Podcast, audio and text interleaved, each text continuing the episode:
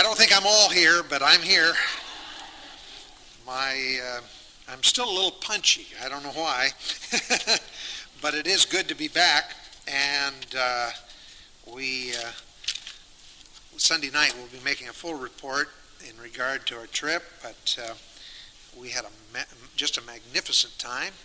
Uh, we we couldn't, in a few words, even begin to explain all that the Lord did in Scotland during these days. It was just really exciting, and uh, we uh, really praise the Lord and also thank you all for your prayers. Uh, we really sense the prayer burden back here, and also so many people wrote to us. It was really super to get all those letters and uh, people assuring us of their prayers. And uh, so we praise the Lord for your participation in all that happened, and we'll be letting you know more about this as time goes on. We, uh, Kurt's ministry especially was effective. Uh, Kurt worked harder than all the rest of us. Uh, I, all I did was speak 47 times, um, but Kurt, uh, uh, Kurt had, was in uh, virtually all of the schools, grade schools, high schools, kept getting invited back to do more in the schools, and so he was up in the morning and hitting the schools and then children's meetings and uh, and on the weekends uh, did uh, children's meetings in Sunday schools and all of that. Virtually had full charge of it, and uh, then participated in the evening meetings. And uh, at 9:30 hit the coffee bars and uh, and sang and spoke for two hours every night till almost midnight. And so he was going, burning a candle at both ends, and really, really putting forth. So we had a, it was a tremendous time, and we are uh, really looking for some tremendous fruit in days to come. In fact, we've already seen it. One of the things that we that we were concerned about was to really motivate people uh, to get involved in service for the Lord, and uh, uh, even more than our previous trip, we really saw some visible results of that. Just an example: Kurt ministered in the coffee bar, um, and um, uh, there were many really many decisions, uh, either for recommitment of their lives or a number of decisions for salvation uh, in the coffee bars. But there was one girl that had attended the coffee bar, had not made a decision, and um, uh, one of the men that had been attending the, uh, the meetings uh, and had really gotten stirred up for the Lord had the privilege of leading her to the Lord. This girl happened to work for him, and he led her to the Lord the next morning after we closed in Elgin. And uh, this is the first person he'd won to Christ for many, many years, and uh, he was just excited about it. And uh, we had another situation. I'm going to tell the whole thing if I don't look out. Another situation where we were encouraging them to uh, equip the saints for the work of the ministry, the pastors to do that, and uh, and to get involved in discipleship ministry. It's something that's all, really almost unheard of over there. And uh, one pastor walked up to two people, two of his men, on a bus that was running them back from their village uh, to the meetings. And he said, What would you think about the possibility of me discipling you men? And they said, Really? Would you? They were so excited about it. He came, Don Zoller happened to be staying with this particular pastor. And he said to Don, He said, What do I do now? so Don was able to minister and, uh, and give him some help. And uh, he's going to begin discipling a couple of men. And uh, uh, this kind of thing really was uh, was great. So there's a lot more, but uh, that kind of give you an idea. We're uh, really on top of top of the world these days because we feel that it was more than successful, more than we ever could have dreamed or hoped. The Lord does truly do exceeding abundantly above all that we could ask or think. And so, therefore, it confirms again God's word is true and God's at work and He wants to minister in our lives, and He wants to do the same today. Let's try to uh, gather our thoughts and have a word of prayer together, and we'll get started again. Thank you, Father, for your goodness and the tremendous uh, ministry that you give to all of us as we, as saints, minister to one another. We're thankful, Lord, for those that ministered to these dear friends while we were gone. And now that we have returned, we pray that you will just help us to make the most of this month that we have remaining in the classes. Help us to cover, not only just cover the material, but Lord, we pray that we may make good progress. And then at the same time, we pray that there may be life transforming and life changing things that take place during this month of May. We pray that we will be up and about the Master's business in this very vital age in which we live. So now, Lord, we pray that you'll give us clarity of thought. Help us, Lord, to be able to just uh, put our thoughts together in these very important matters before us. We pray that each and every woman in this room will be changed because she's been here today. We pray that Jesus Christ will be honored. We'll give you the glory in Christ's name. Amen. Now, it seems like a long time since we've been here, but um, we want to uh, get going again with these things that cause a husband's spirit to react to a wife's spirit. Uh, one thing that we just finished up talking about was that when there's a lack of confidence in a husband's decisions, uh, it gives a husband a sense of insecurity. It gives him a sense of of uh, almost uh, feeling as though he has to assert uh, his his manliness, that his manliness has been threatened as a result of his wife's uh, stubbornness in that matter. And when a when a husband really does best is when the wife really admires him and respects him, and even when he makes mistakes, where she has patience and lets God teach uh, uh, teach the husband rather than she becoming the one uh, that becomes the teacher. We talked a bit about Joseph's life and the fact that when mistakes are made, even sinful things are done. You meant it unto me for evil, but the Lord meant it for good. And so we need to learn to deal with our husbands in that way and work, allow God to work through the decisions of the authority that has been placed over them. There is a reason and a purpose why God allows these things to take place. One of the things that I'm constantly learning in my Christian life, and I'm sure you are as well, is that God is far more interested in building character in you than he is in merely making the experiences of life happy, uh, the experiences of life pleasant. Uh, he does want to give us pleasant experience. In fact, some of the most pleasant experience that we'll ever have is what we'll have all through eternity. In his presence is fullness of joy. At his right hand are pleasures forevermore. But when we play God and try to take things into our own hands to change our circumstances, we miss the valuable lessons that God wants to teach us. Lessons of patience, lessons of dealing with, with authority in a proper and biblical manner, lessons that will build uh, uh, us into beautiful people. God wants the inner character, that hidden person of the heart, and that which is not defiled, even a meek and quiet spirit, which is in the sight of God of great price. God wants more than anything else in the world to build you into a godly woman. And you see, again, the Apostle Paul, when he had a thorn in the flesh, he, he asked the Lord, Lord, get rid of this. He, his reasoning was, Lord, I can be more effective by far in the ministry if this thorn in the flesh is not present. And the Lord rebuked that and said, Paul, you're wrong. That's not true. The thing that will make you effective in the ministry is not the ability to, to, to be flexible physically, uh, the ability to be adept physically. The, the, the truth of the matter is the character that I build in you through suffering is that which will make you effective in the ministry.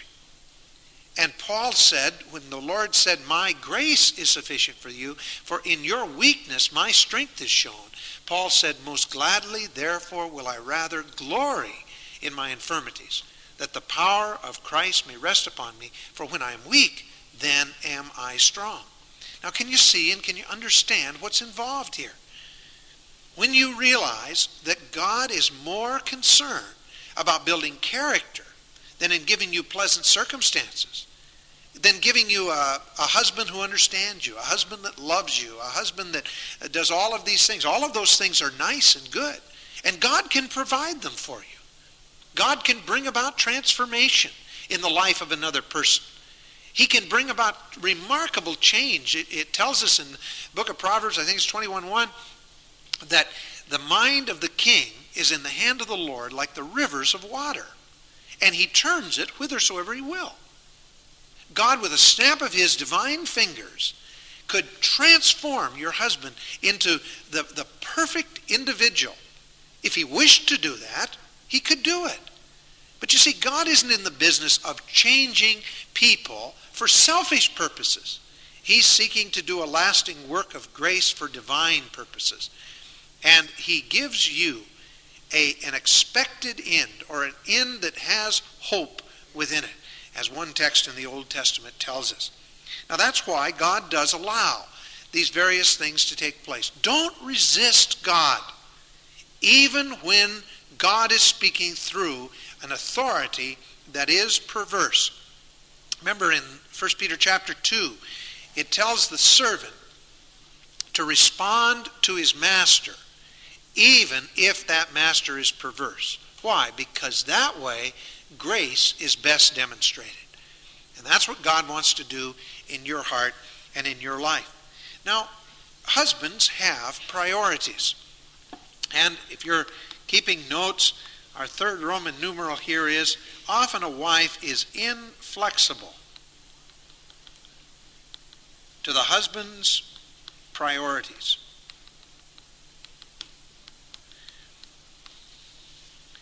Now, I'm the first one to admit that I don't understand women. And I think that any man that says he does understand women is really a fool. I think that it's impossible for a man to understand a woman, and that is in the deepest sense, because he is not a woman. And women are different than men. I think by the same token, it is really impossible for a woman to understand a man. And therefore, it's not a matter of understanding each other, it's a matter of living with each other in an understanding way. That is, trying to focus some attention upon understanding the other person. And that's true on both sides, and it makes a marvelous marriage when you have two people living together in a marriage relationship who are really striving, not with any preconceived notions that they'll be successful fully, but with just the understanding that they're going to try their best to put themselves in their wife's shoes or put themselves in their husband's shoes. The husband's frame of reference is a broader frame of reference than a woman's. A woman naturally lives within a limited scope, a limited frame of reference. And I have said this before, I want to repeat it because I don't want any misunderstanding. It is possible for a woman to expand her frame of reference. And it is possible for a man to peek within the frame of reference that is more feminine in nature. But I can tell you this it is, in a sense, a sort of a forced thing. I've said before that women make tremendous executives because it is easier for a woman who can see the little detail of life, it is easier for her to expand her frame of reference and become goal oriented than it is for a man who is more goal oriented and sees the broader picture to reduce it down to the bite sized chunks. And so, therefore, women many times make better executives than men because they have, they're able to more easily expand the frame of reference. A man will see the big picture, but he will not many times see the component parts that make up that big picture. He can be trained to see component parts in the area where he's been trained. But he does not, for instance, see the little details. You'll remember an illustration I used some time ago, but it really illustrates it. I, I really like to have a clean house. When I say that, my standard of what a clean house is is far different than my wife's. I like a house that isn't isn't just you know, I like a house that you can get through without tripping over dirty clothes and all of that kind of things.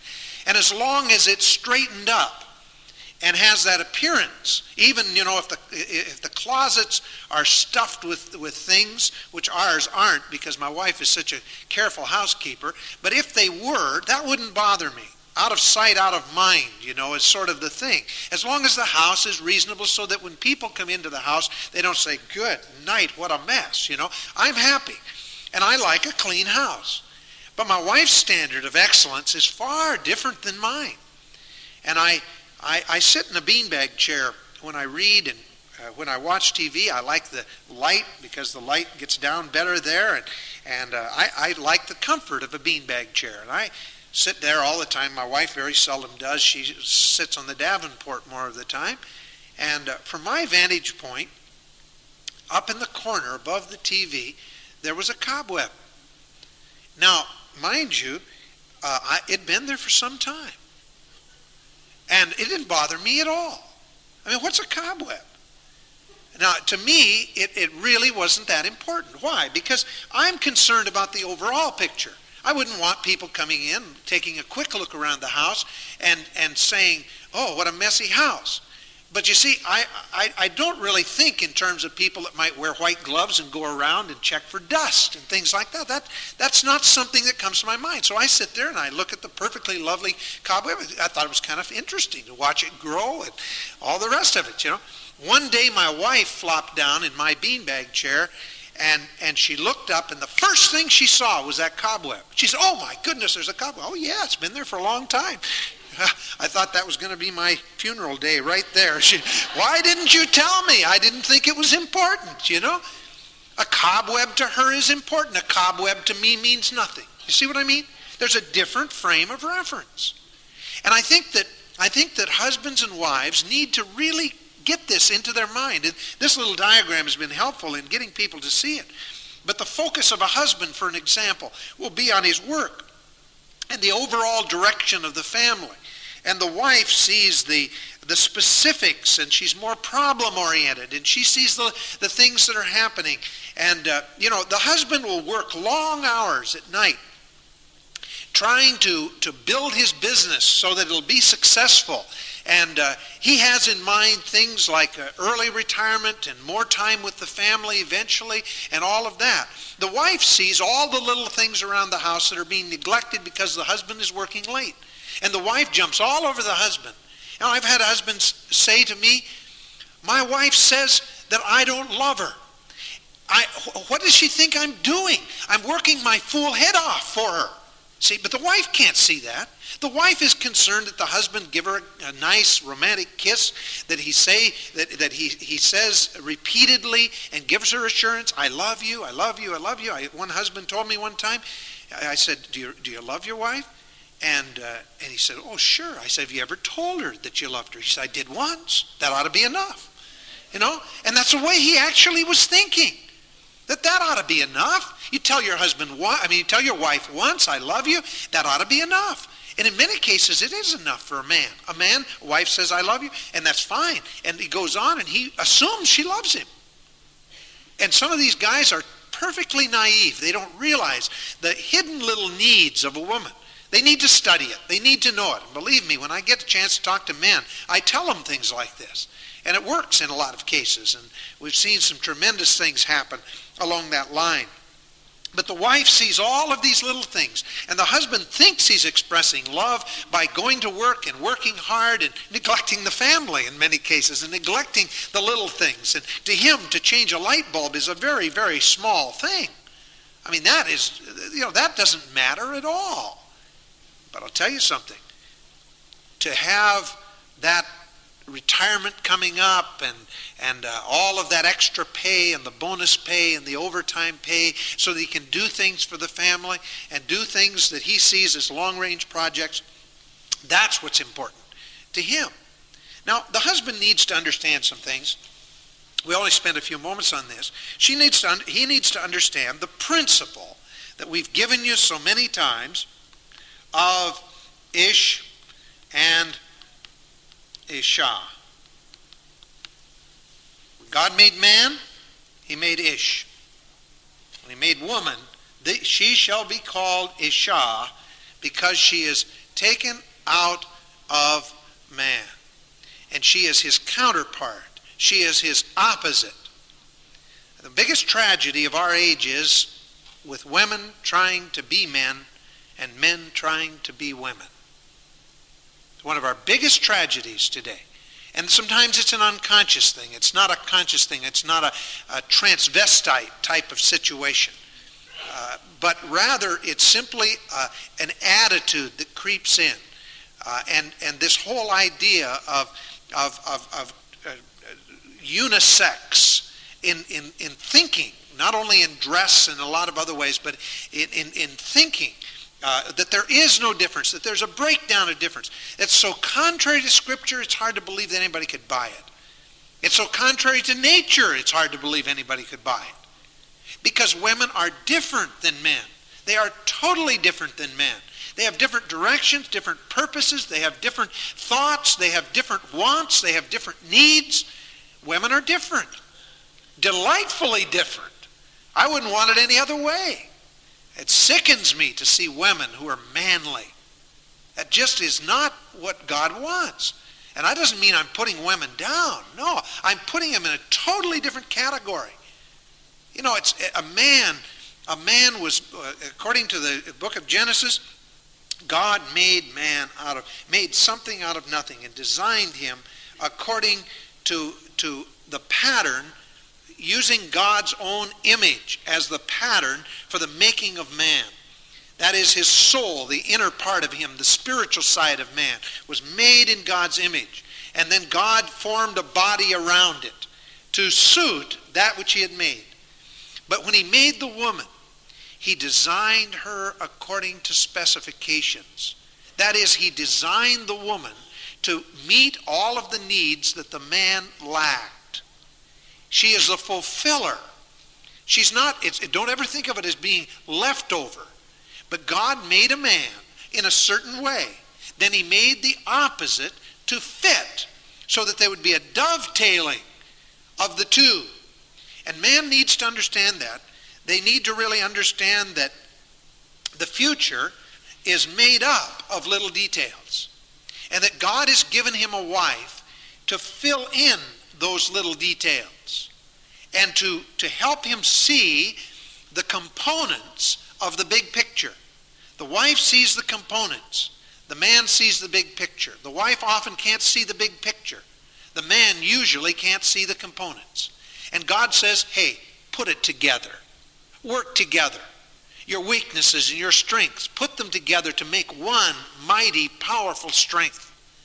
That's the thing that God wants. That's why he made a woman suitable for the man, that is, fitting or answering to his need.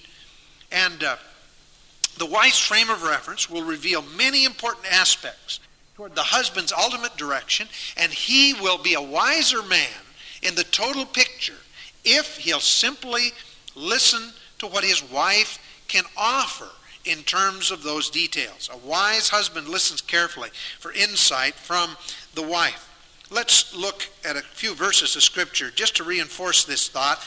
Again, not so you can go home and shake this in your husband's face, but so that you will just understand the perspective from the biblical viewpoint. Proverbs 11 and verse 14.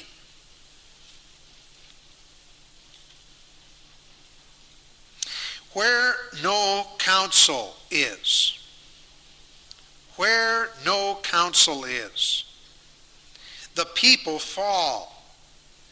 But in the multitude of counselors, there is safety. Now you see, the counselors fill in details in any decision that must be made. And even though the wife is not to usurp authority over her husband, she can be a counselor in the sense of giving him detail that will help a great deal. Actually, the word the word here for counsel is an interesting word. It is the word that means literally the administration of the ropes. It is the the word from the Hebrew which was used for a for a sailor on a ship with his specific responsibility in steering that ship to port.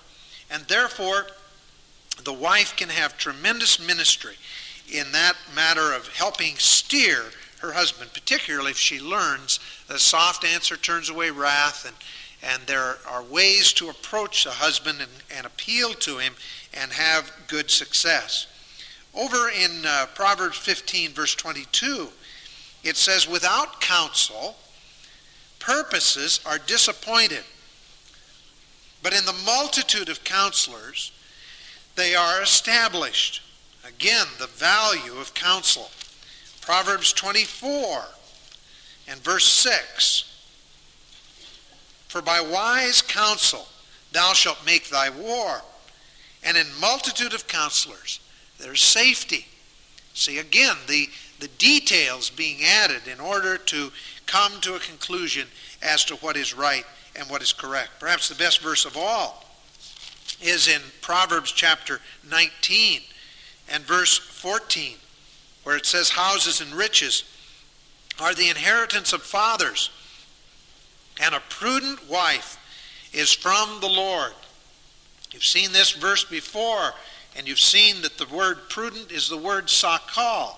Sakal is that ability to see beneath the surface of the matter and being able to understand what is making the situation the way it is.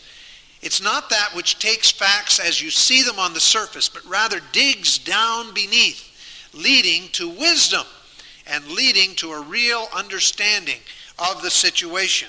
And the wife that is able to do that is considered a gift from the Lord. If a man would just understand that he gave the wife to him for that very purpose. There's something else that the husband needs to understand.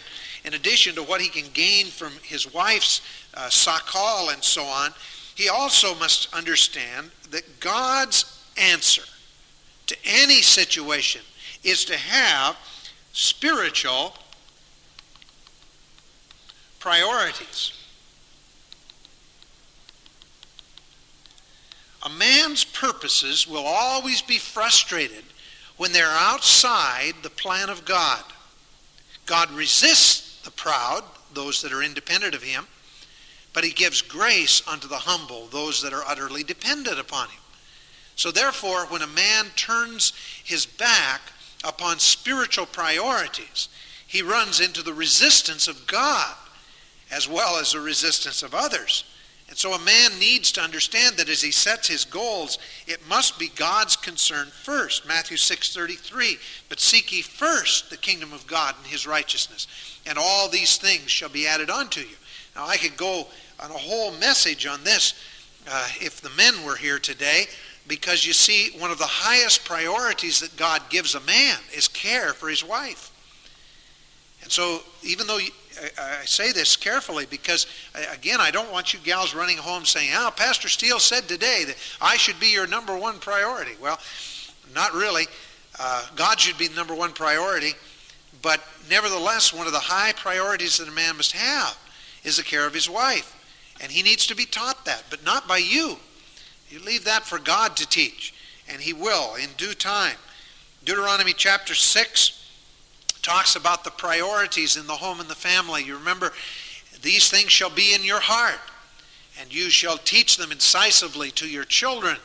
And you talk of them in the way, and all of that. All of the things centered around God's priorities. That, of course, is absolutely valuable. Of course, what you have to achieve unity in a marriage is when you have God's concerns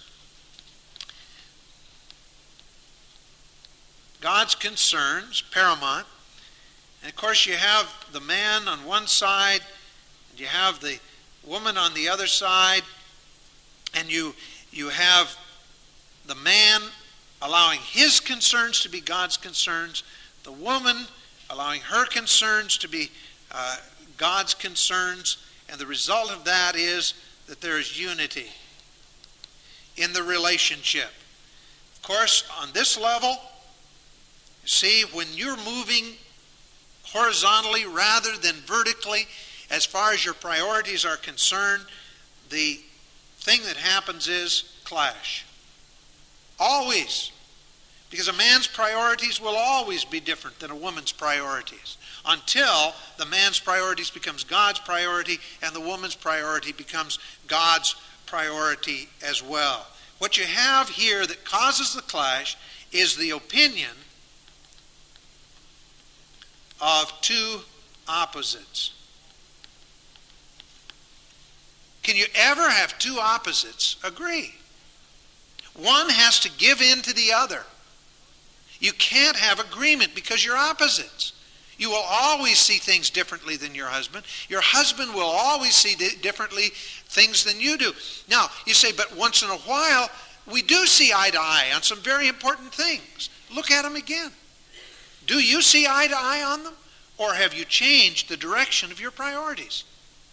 You see, even an unbeliever can change the direction of his priority. Not consistently, mind you.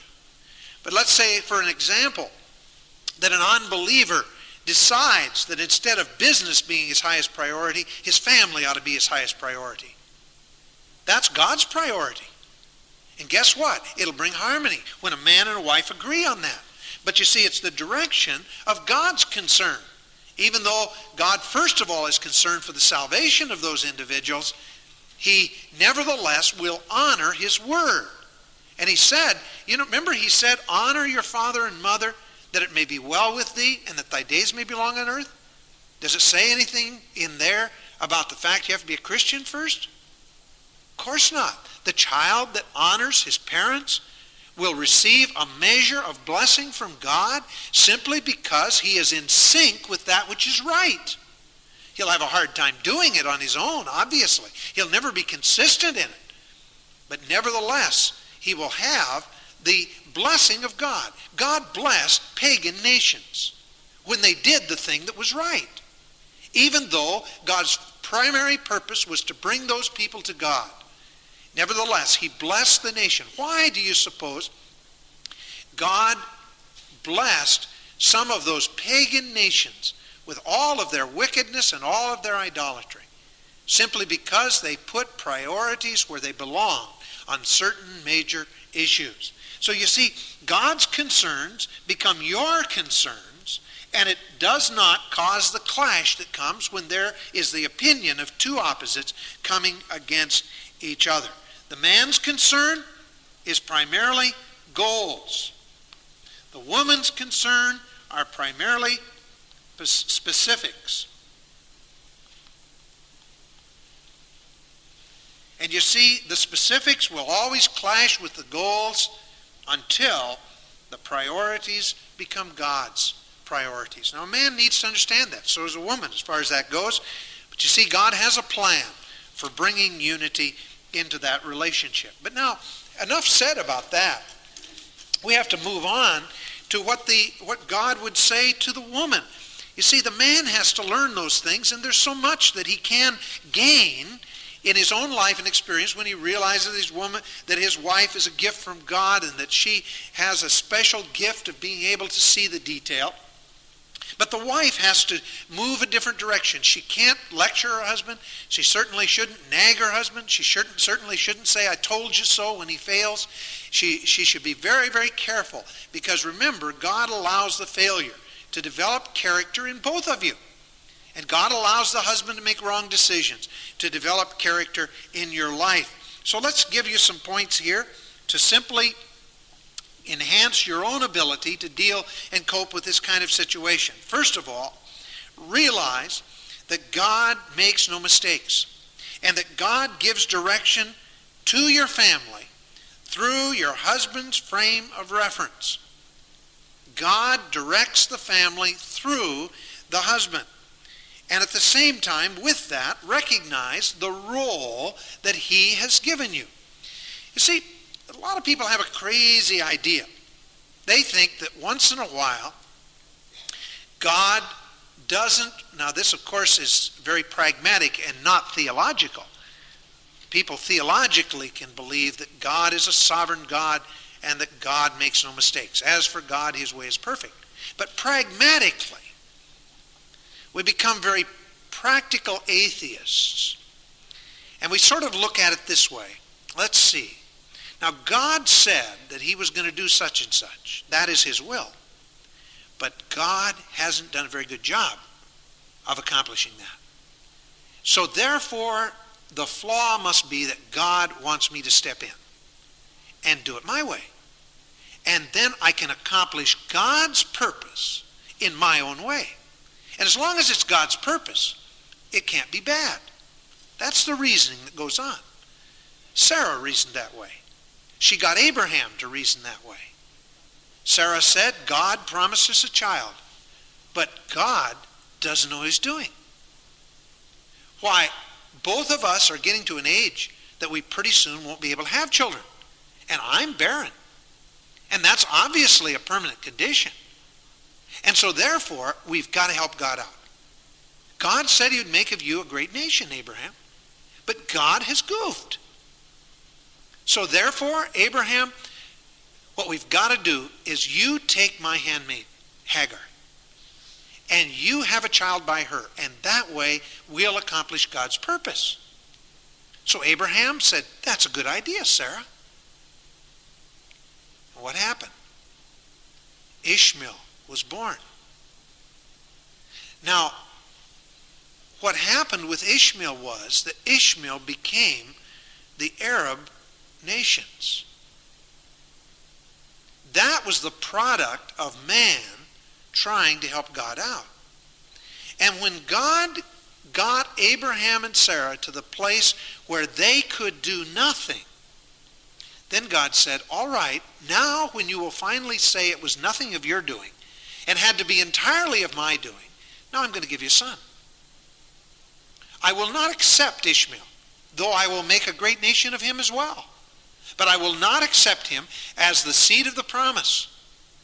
Therefore, after you're over a hundred years old, I'm going to give you a child. And Sarah laughed. It was incredible. I mean, really, God, I believe that you are the creator, but to do this, no way. But God did. And Sarah conceived in her old age, and Isaac was born. God fulfilled his promise. But guess what? The thorn in the side of the flesh of the Jew to this very day is Ishmael. They never have recovered from Ishmael. Now you say, it's such a little thing for me to help God out.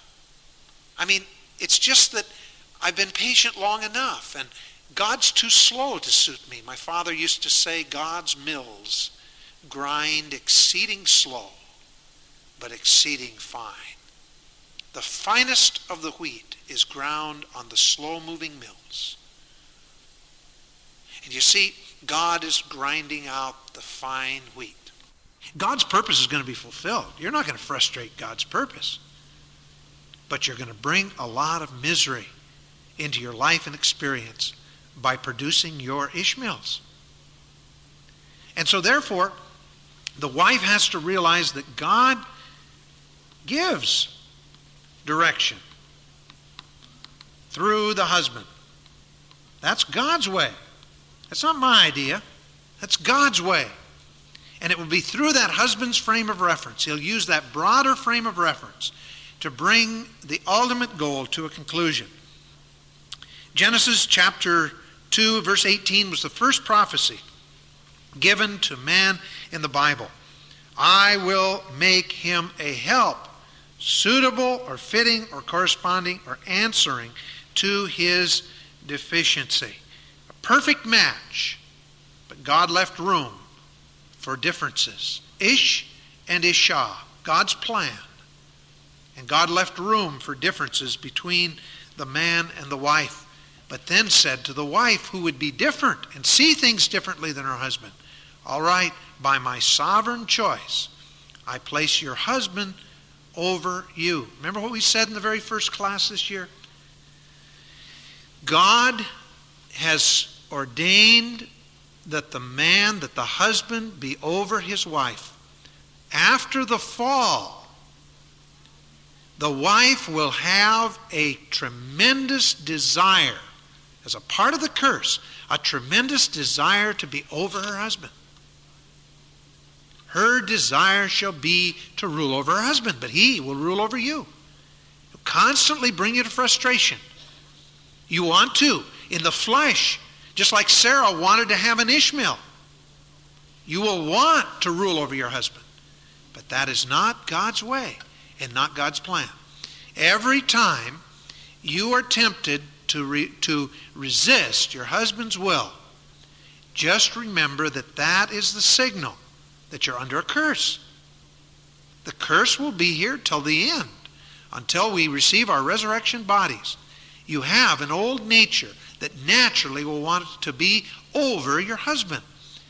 And the, the people today that go that route are just demonstrating the truth of God's Word. When He said, Your desire shall be unto your husband, could be better translated, Your desire shall be to be over your husband, yet He will rule over you.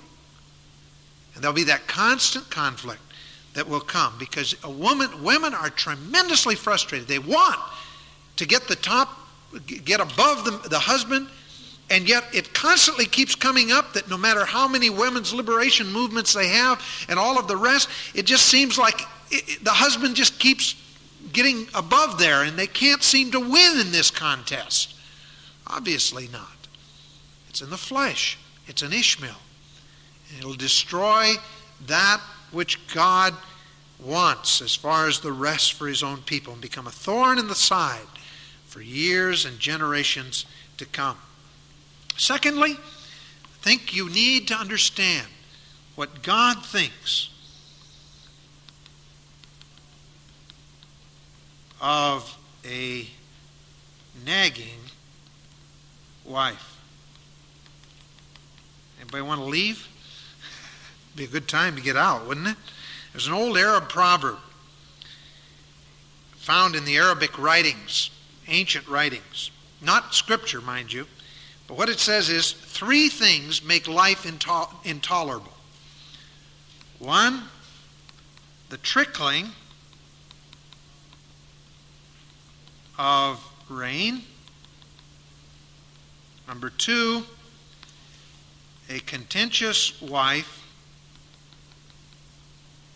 Number three, bugs.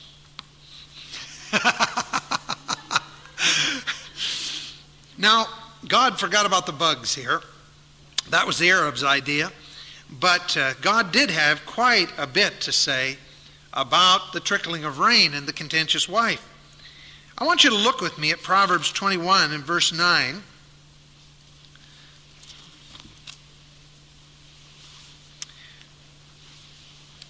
where it says, It is better to dwell in the corner of a housetop than with a brawling woman in a wide house.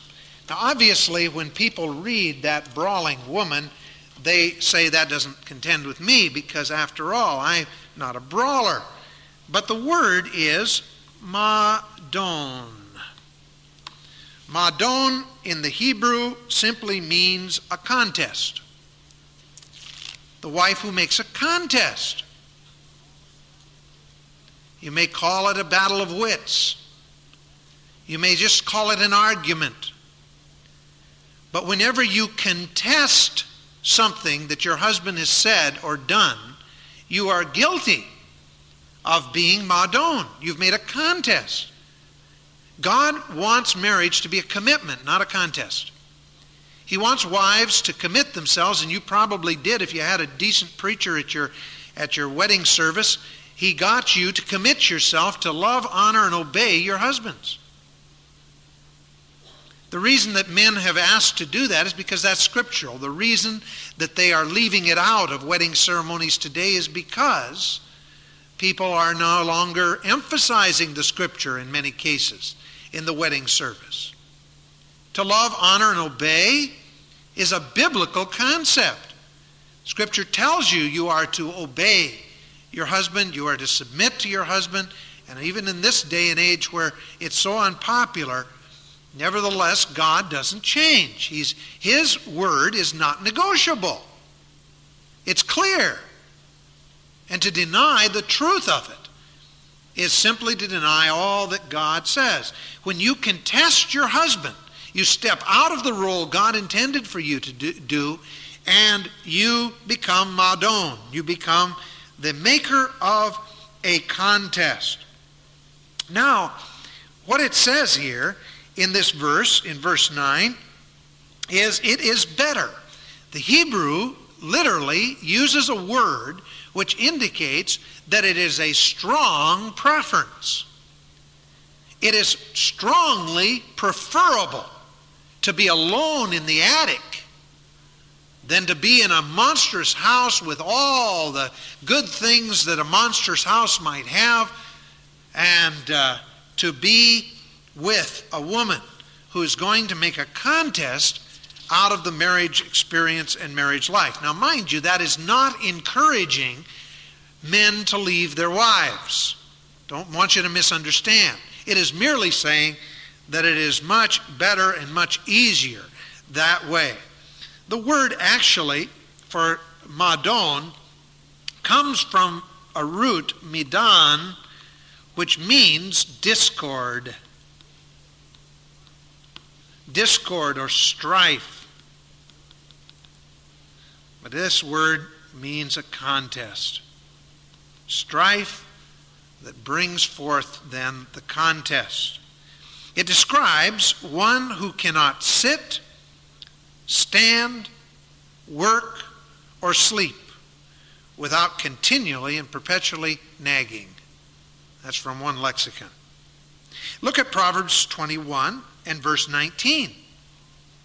It is better, strong preference, to dwell in the wilderness than with a contentious and angry woman. Now, the word contentious is again madon, translated in the same chapter a little bit differently, but it's the same word. The contest, the one upsmanship of madon. Angry is the word kaas, which means to be indignant or to trouble. One who causes, in the causative stem, one who causes trouble. Troublemaker. Not so much angry, although the concept of anger, the indignity of the anger, is included in the word, but one who causes trouble, one who is not cooperative. Look at Proverbs 27. Proverbs 27. Verses 15 and 16 a continual dropping in a very rainy day, and a contentious woman, Madon again, are alike. Whosoever hideth her, hideth the wind, and the ointment of his right hand betrayeth him. Now let's look at this for a moment. This is a very important text, one you ought to have in mind. First of all, continual dripping. The Arabic word that from which this Semitic word comes denotes rain poured out in buckets, just you know, downpour, dripping through a roof.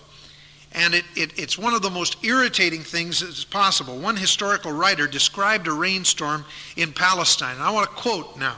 This is a quote. Some rains, as we have had, thoroughly soak through the flat earthen roofs of these mountain houses and the water descends in numberless leaks all through the room, thus continual dropping, tuck, tuck, all day and all night. This is the most annoying thing in the world, unless it be the ceaseless character of a contentious woman. That's not from the scripture, that's from a secular historical writer picking up on this same idea irritating, constant dripping. That's one description. There's a second description. He says that a contentious woman is like wind or a storm which cannot be stopped or contained. Went to Scotland. We shared with Don and Bev Zoller, who were with us, and with Kurt, our son, how stormy the weather was along the North Sea coast. And uh, we had some beautiful weather the first week, and they were beginning to wonder if we really were truthful about all of this terrible weather. They never have nice weather uh, for very long along the coast. And all of a sudden on Friday it hit. And we had a real good North Sea storm waves 30 feet high out in that sea, spilling over the spillways, splashing uh, up and uh, throwing driftwood uh, sometimes a, a, block or a block and a half away uh, from the force of that storm. Really a storm, I'll tell you. And uh, we had a chance to see it. Well, now, can you imagine how foolish I would be if I were to go out with that kind of a storm and say, okay, I'm going to stop this thing? How do you get a hold of the wind? And how do you stop it? A contentious woman is described as being that kind of a storm, lashing against the walls and all of the barriers that might be put up, and yet no one able to get a hold of it and restrain it. Only God can tame such a storm. There's a third description. The third description is light ointment, aromatic oil on the hands. The odor is so strong it's impossible to hide it. How do you, when you poured a whole lot of perfume on your hand, how do you get, how do you hide it so that nobody smells it? It smells. And people are going to smell. You try to hide it, try to cover it up, try to wash your hands and everything else. You can't get rid of it. And so a wife that is like this will be known by everyone else. Everybody else will see her or smell her, one of the two, they'll know. You know, you hear some of these unkind whisperings, which also are contrary to Scripture, but nevertheless hear this. Oh, yeah, she's an awful nag. Yeah, she does this. Boy, she really browbeats him. Contentious woman, you can't hide it. Everybody knows it. In fact, probably everybody knows it but you. You may not realize it. You may not be able to detect it. You're too used to it. You've become too accustomed to it. It came on so very gradual. But your husband will know it. Now, both statements in verse 16 indicate that the man, the husband, by the way, the word whosoever in verse 16 is masculine. So therefore, the whosoever is a man.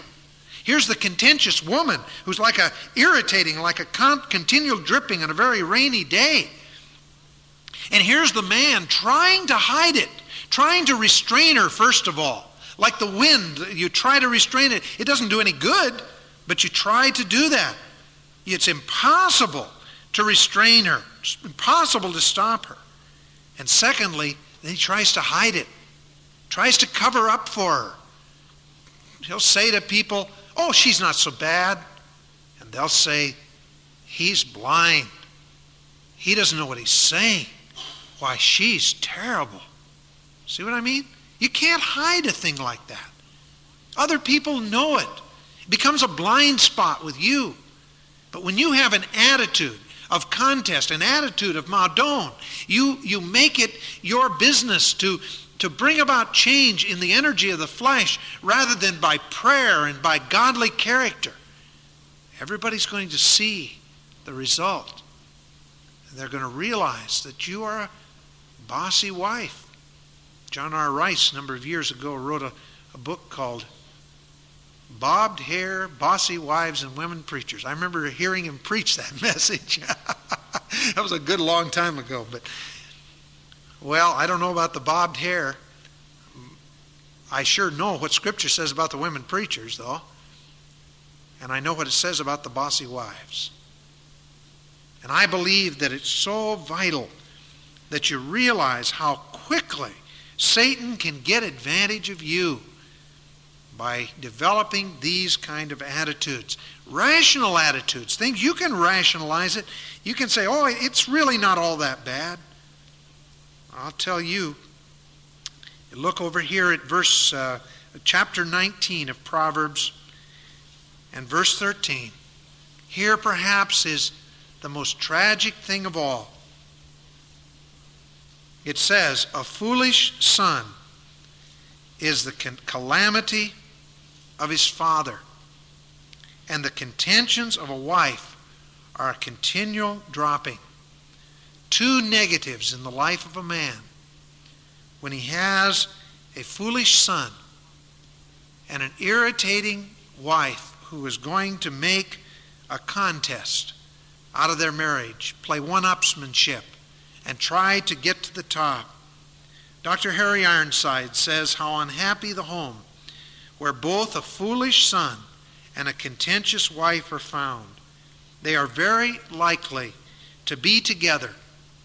For where the wife disputes her husband's authority, the effect on the children will be anything but good. Remember, dear wives, today, you shape the attitudes of your child. He will learn what it is to live with authority in a proper way by seeing your proper response to authority. Or he will learn to resist authority and become a foolish son if you resist the authority in your home. It's the best place, it's the laboratory where the, the child learns best the attitudes that he must contend with to the rest of his life. What is a foolish son? A foolish son is one who goes his own way without response to authority. He'll run wild. He'll do what he thinks is right, no matter what anybody else thinks. He will not listen to the advice of others. He will not listen to the authority placed over him. He'll have problems at home. He'll have problems at school. He'll have problems in society. He'll have problems where he works. He'll have problems the rest of his life because one of the most significant and important things a child can learn, and generally learns it from the mother, is how to respond to authority, even wrongful authority. It's a marvelous thing when a child learns that kind of response. It's one of those things that will give him a proper and right concept of God. It will be that which will teach the child to walk by faith and not by sight. Not to do things with the hearing of the ears and the sight of the eyes, but rather to take the long look and see the advantage of doing things God's way. Ishmael's become a tremendous stumbling block to the Isaacs in your life. The, rep- the production of getting your own way will have, have grave consequences in time to come. There is hardly a good husband in the world who will not make some basic changes in his direction for the sake of a nagging wife. And you may not immediately see that there's any bad result that came. You got your own way. Everything turned out the way you knew it would because it's likely that you had more wisdom than your husband. You're made a more sensitive creature. But the consequences you pay in the lives of your children cannot be measured. I think that women need to look at things God's way. Men need to do that too, but I'm talking to you, all right? You need to understand that the long range result is what primarily concerns God. The immediate is so often that altar on which we sacrifice the ultimate.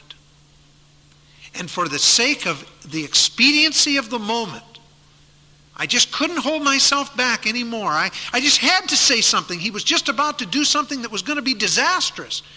And because he was about to do something that was disastrous, you did something that would have far worse results on the long range. Does that make sense? Of course not. Don't be a wife who sets herself up as God and usurps authority that God has placed over you. God will give you tremendous wisdom in prayer and in godly character and wise decisions on your own level of making do where mistakes have been made, and just simply allowing God to be God. And you can be sure, absolutely sure, that in the end, victory will be wrought. God wants us in these days to learn what it is to be wise with the wisdom of God's Holy Spirit.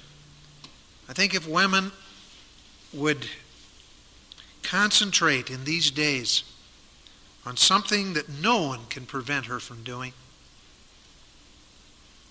and that is prayer. More things are wrought by prayer than this world dreams of. God wants to give you power in prayer. What a difference it'll make when you learn to commit everything to God in prayer. Just simply bow the knee to Him and say, Lord, I don't understand this problem. My husband is making what seems to me to be an awful mistake. I have a I have reason to believe it's going to end up disastrous, but I know that your purpose is greater than mine. And since you allowed my husband to go this far, I'll simply allow you to take him as far as you want to take him. And I'll, I'm willing to suffer the consequences. And Lord, all I ask is this that in the process, you make us, both my, me and my husband, be the people that you want us to be because we know that that is the most important thing in all the world. Let God shape your character. You'll be a godly woman. And that will be worth all of the suffering, the shaping, the molding of a vessel for His glory. A vessel unto honor, meet for the Master's use. Let's just bow, shall we?